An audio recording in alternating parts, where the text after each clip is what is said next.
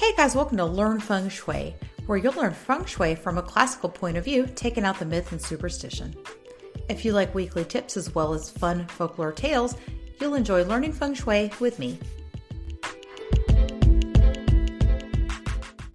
Hey guys, let's talk renovations, roofs, and digging. All right, guys. So we're at the time of year where, um, you know, you're having to renovate your house. You might think about starting those summer projects.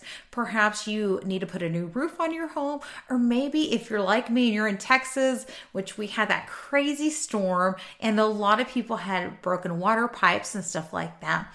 Well, feng shui is definitely impacted when you renovate your house and do things like digging, put a new roof, you know, all of that is considered heavy earthworks and activating an area. So, what are some things you need to consider when you're planning these renovations? The number one thing that I like to consider is the annual affliction. So, if you listen to the podcast at the beginning of the year, I talked about each area and you know the best ones for the year or the worst ones from the year the ones that are kind of blah for the year.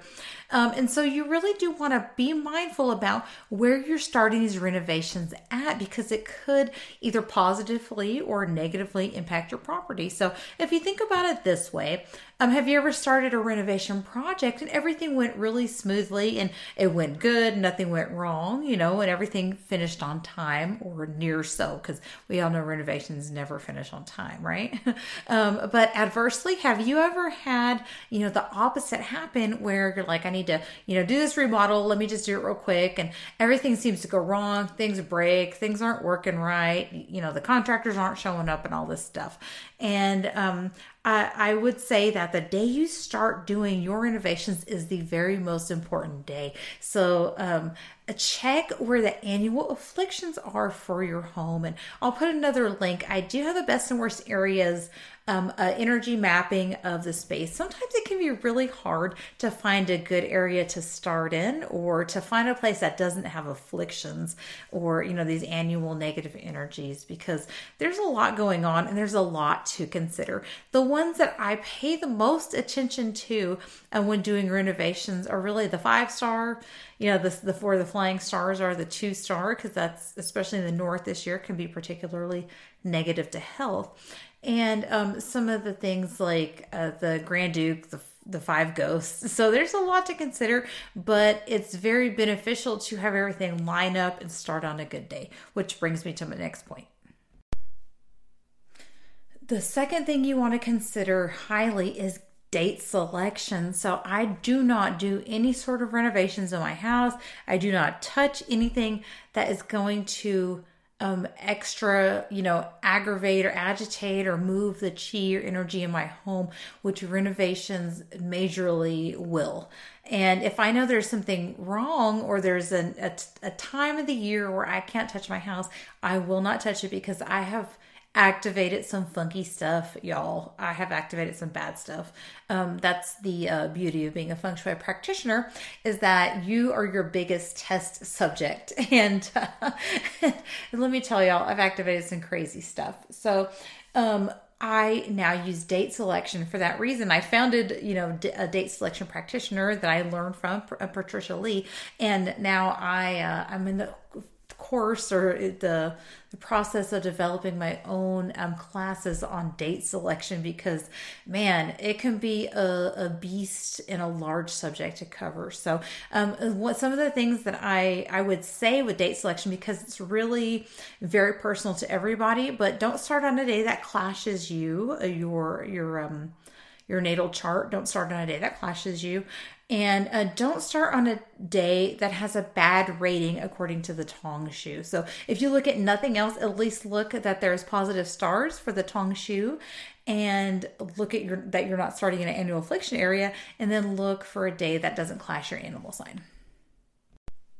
The other thing that's very important when you are doing renovations, of course, is choosing that contractor. So, how do you do that? How can you find a contractor um, and can you do that using feng shui?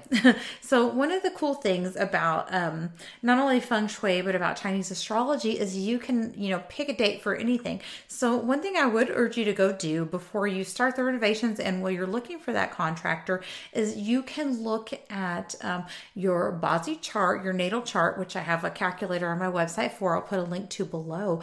But what you can look for is on the side there, it'll say nobleman. And what nobleman is means is that that is a helpful person in your life. It's a beneficial person to you.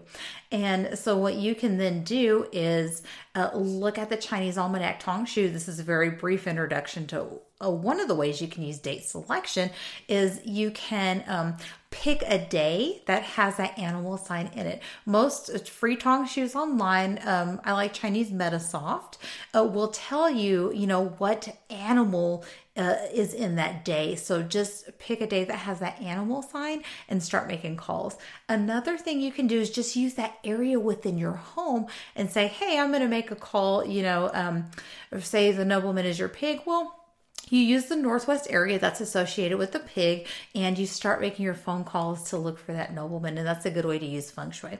Um, so if you don't know how to find these areas in your home, good luck. Uh, uh, not good luck. I'm sorry. Um, well, yes, for you it's good luck because I'm actually uh, finding these areas within our home. We're looking at where these animal signs fall, and we're looking at our astrology chart to connect our home to our personal energy for the month of March. So if you are interested in finding where these areas fall in your home, make sure you join me for the 21st. It'll be um, actually this Sunday at 4 p.m. Central Standard Time. I'm in Texas. So if you, um, you know, have a different time zone, you can kind of convert it that way from uh, using that time. But anyway, register for free. It's the monthly workshop. Twenty. It's the twenty four areas of your home connecting your feng shui to your Chinese astrology. So I really hope to catch you guys and see you on that Zoom call.